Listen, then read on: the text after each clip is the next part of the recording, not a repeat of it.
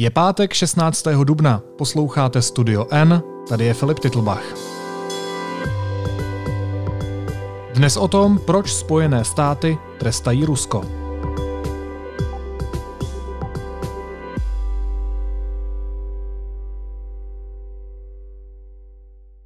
Good afternoon, everyone. Earlier this week, I spoke with President Putin of Russia about the nature of our relationship, the relationship between our two countries. Měsíc dal Joe Biden deseti ruským diplomatům na to, aby opustili Spojené státy. Je to součást odplaty za to, že Rusové zasahovali do voleb a prováděli rozsáhlou špionáž v amerických institucích. V nejnovějším diplomatickém sporu mezi USA a Ruskem bude možná figurovat i Praha. Budu o tom mluvit s naší reportérkou Janou Ciglerovou. Vítej Jani, ahoj. Ahoj a dobrý den.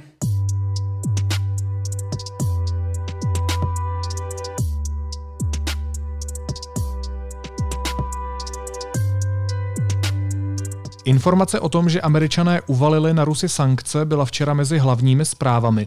Proč je to tak důležité a co všechno si vlastně představit pod tím slovem sankce?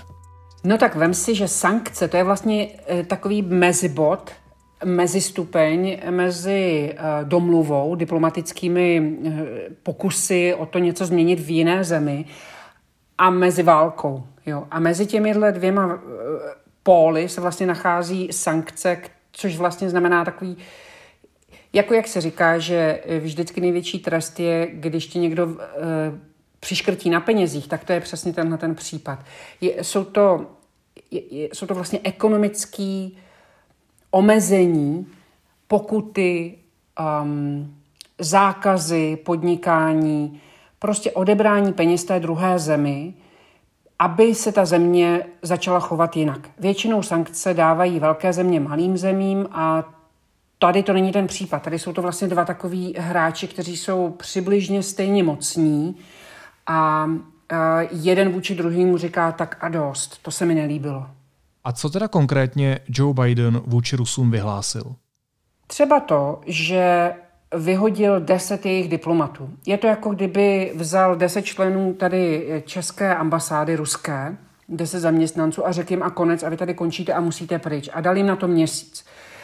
Um, ono ti diplomaté, zvláště ruští, se tak jakoby obecně má za to, že mm, k té diplomatické funkci si také přibírají ještě spravodajskou funkci a vlastně působí v té zemi, konkrétně tady v Americe, jako takový špioni. Um, to samé se třeba předpokládá o čínských zaměstnancích diplomatických sborů a tak.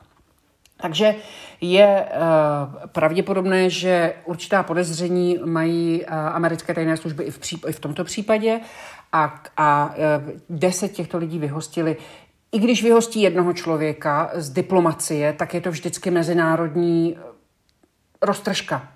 A deset je opravdu vysoké číslo. Kromě toho samozřejmě ale taky uh, udělali ta finanční omezení, přiškrtili je na penězích a to konkrétně tak, že americkým firmám uh, zakázali vlastně obchodovat s ruským dluhem, to znamená odkupovat jakékoliv dluhopisy od eh, eh, státního fondu majetku nebo eh, ruského ministerstva financí nebo vůbec ruské vlády vládou řízenými mm, firmami a institucemi. To, jsou, to je takový další moment, kdy vlastně Rusové přestávají mít schopnost obchodovat s Amerikou a to si jen tak někdo nemůže dovolit. Když se to stalo poprvé s tímto omezením, tak to dost otřáslo ruskou ekonomikou, která už je tak sama o sobě dost slabá a Biden, Joe Biden, americký prezident, vlastně říká, že toto ještě není konečná, že to je vlastně takový jakoby proporční ty sankce a že když se Rusko jako nespamatuje a nezačne sekat dobrotu v uvozovkách, takže ještě dokáže přitvrdit. No a poslední součástí je, že vlastně omezila konkrétní lidi na činnostech, konkrétní ruské občany v Americe a ještě k tomu teda jmenovala některé, a to je vlastně jedno z takových velkých zjištění, o tom si teď tak řekneme později, ale ještě jmenovala některé lidi, pojmenovala je, toto jsou ruští agenti, tyto spravodajské weby, co se tváří jako spravodajské, jsou ve skutečnosti řízeny tajnou, Ameri- eh, tajnou ruskou službou. Eh, toto jsou dezinformační propagandistické servery a portály a tak dále. Takže je to vlastně mm, mm, taková, taková škála několika druhů opatření. A co je tím důvodem? Proč ty finanční tresty, proč to omezení některých lidí a proč musí do 30 dnů zmizet tolik ruských diplomatů ze Spojených států? Za co? No, eh, krátce řečeno je to za ruské zásahy do amerických voleb, a to jak v roce 2016, tak v roce 2020, to znamená v loni v listopadu. A pak je to za rozsáhlou špionáž, kterou eh, ruské technologické eh, IT firmy prováděly prostřednictvím napadení americké firmy SolarWinds. A Poté je to také kvůli e, zjištění amerických tajných služeb, že Rusové vypláceli cash peníze eh, vojákům, kteří zabili americké vojáky v Afghánistánu. Takže je to taková zase taková směsice důvodů, ale ty volby, ty zásahy do voleb, tam je, to je asi vlastně takový nejpádnější důvod.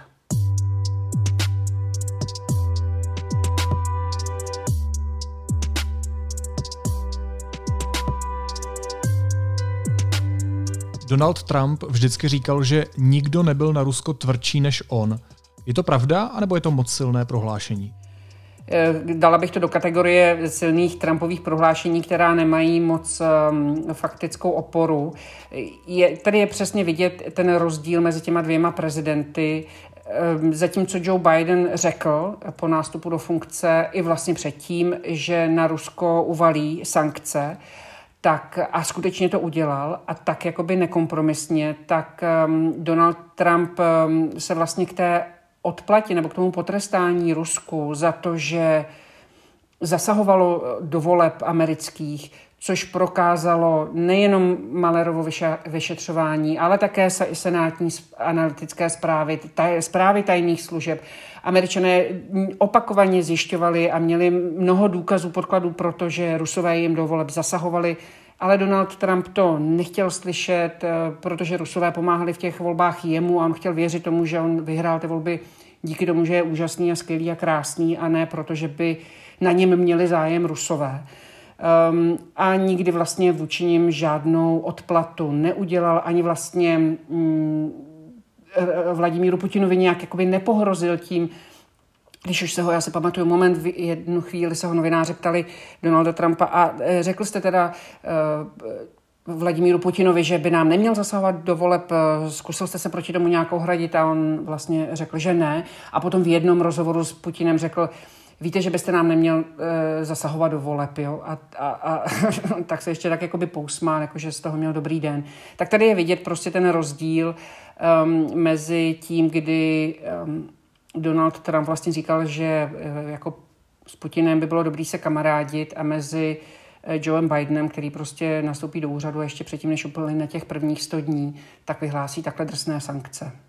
Počkej, takže je to tak, že Joe Biden potrestal Rusko za to, co jeho agenti udělali už dřív, to znamená za vlády administrativy předchozího prezidenta Donalda Trumpa. Chápu to správně.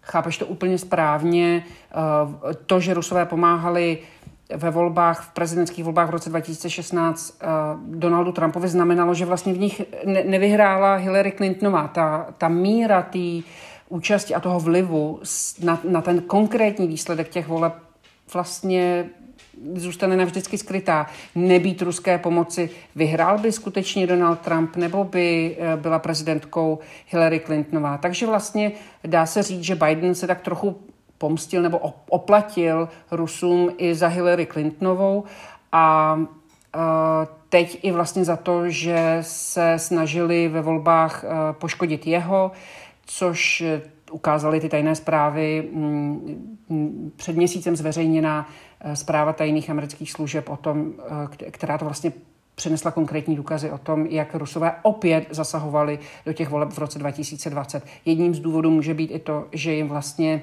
nikdo úplně, že jako nikdo úplně nepotrestal za to, že se tak snažili v roce 2016, no tak proč by to neskusili prosadit si vlastní cíl zase o čtyři roky později. Akorát jim to teda nevyšlo.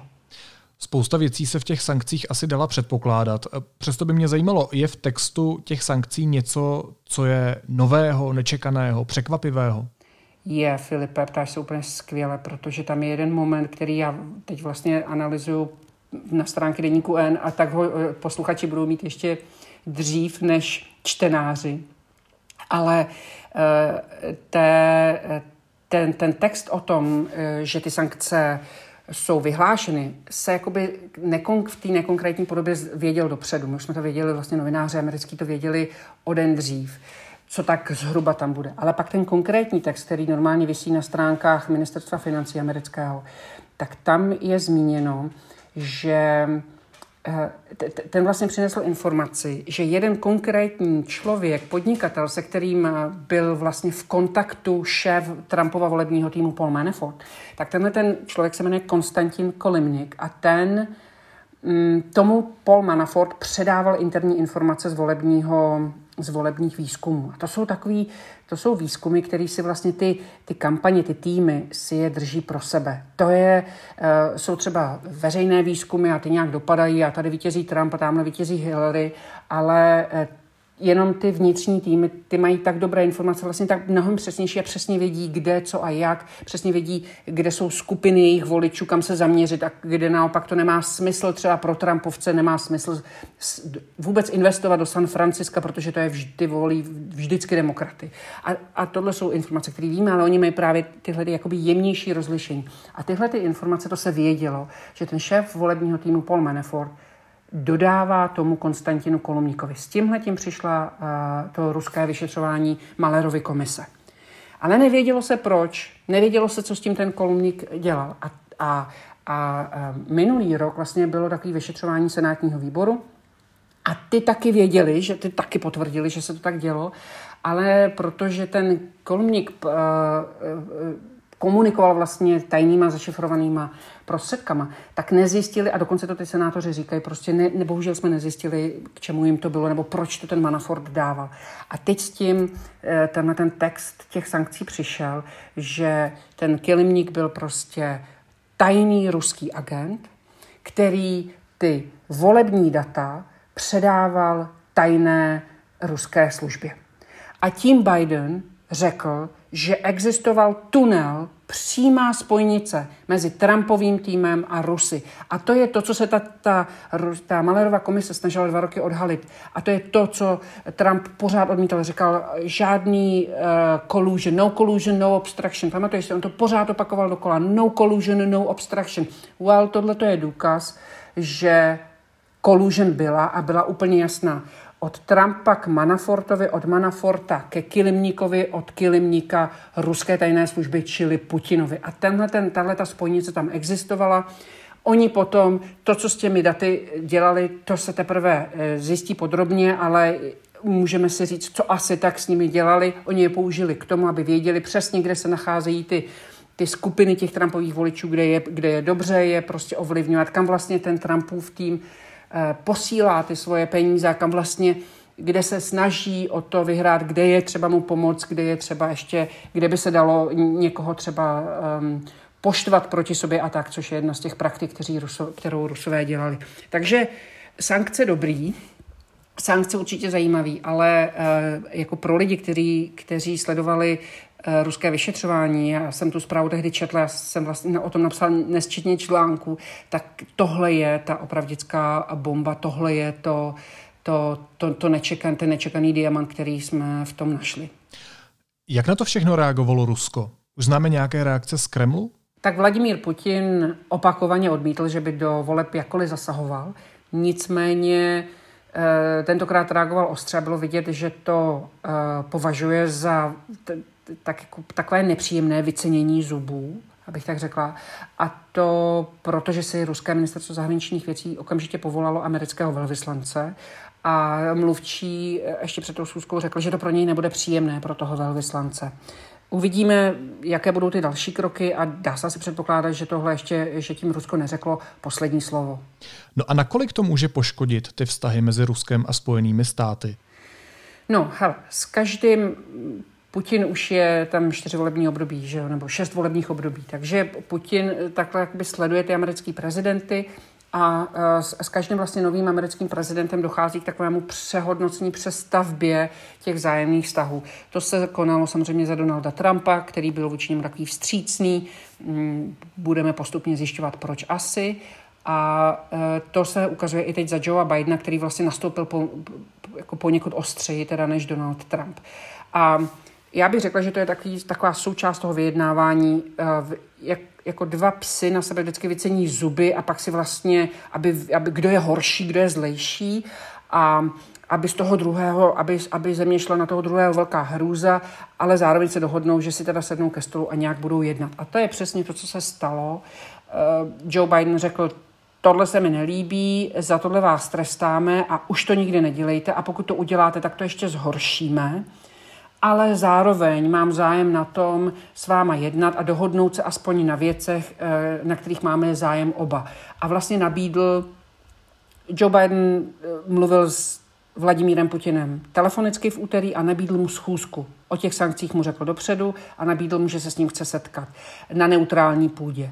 A e, Putin na to ještě nereagoval, takže nevíme, jestli by se byl ochotný setkat nebo ne. Pokud ale by se nesetkali, tak mají jakoby oficiální příležitost někdy na konci října v Itálii, kdy bude G20, setkání G20, což je skupina, již jsou obě země členy a tam e, oba dva prezidenti plánují jet, takže tam by se mohli setkat, pokud se nesetkají dřív spolu.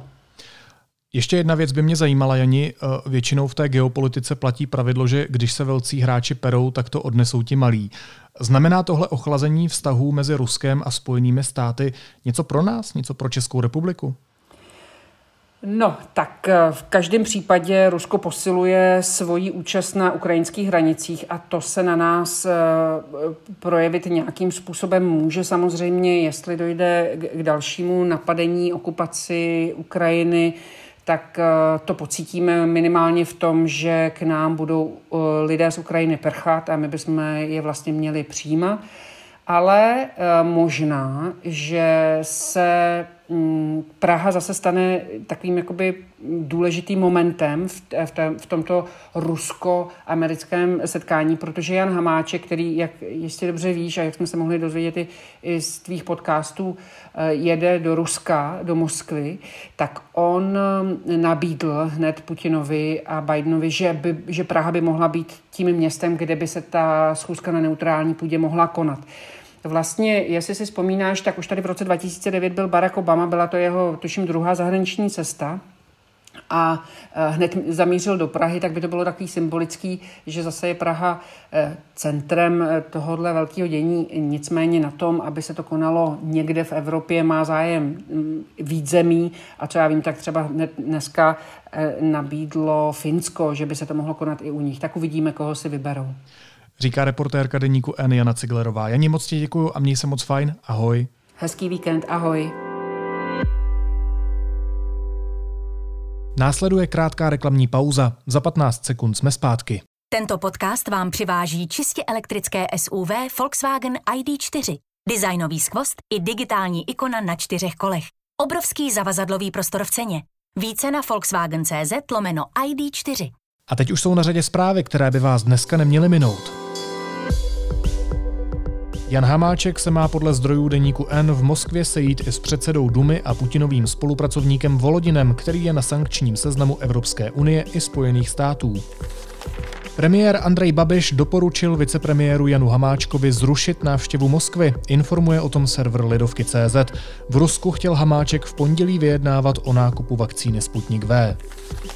Firma Huawei, podezřívaná ze špionáže pro čínský komunistický režim, se chtěla stát oficiálním členem Svazu průmyslu a dopravy. Svaz žádost odmítl. Polsko oznámilo vyhoštění tří ruských diplomatů a vyjádřilo solidaritu Spojeným státům, které oznámily sankce proti Rusku. A lidé očkovaní vakcínou Pfizer budou pravděpodobně potřebovat další vakcínu za 12 měsíců poté, co byli plně naočkováni, řekl to šéf společnosti. Podle něj bude třeba očkovat vakcínou proti covidu každý rok.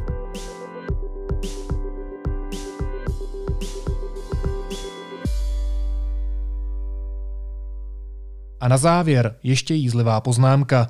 Jak zjistil server i rozhlas, u vakcinačního centra Pražské nemocnice na Bulovce se pravidelně na konci dne tvoří fronty na zbytkové vakcíny. Někteří lidé tam chodí pokoušet štěstí i několikrát týdně. Vítejte v roce 1988. Mám jednu otázku. Máte toaletní papír? Nemám, bohužel už není. A kdy jste měli naposled? Minulý týden ve čtvrtek. Jak dlouho vám vydržel? Jenom dopoledne. Toaletní papír, to je přeci normální teďko.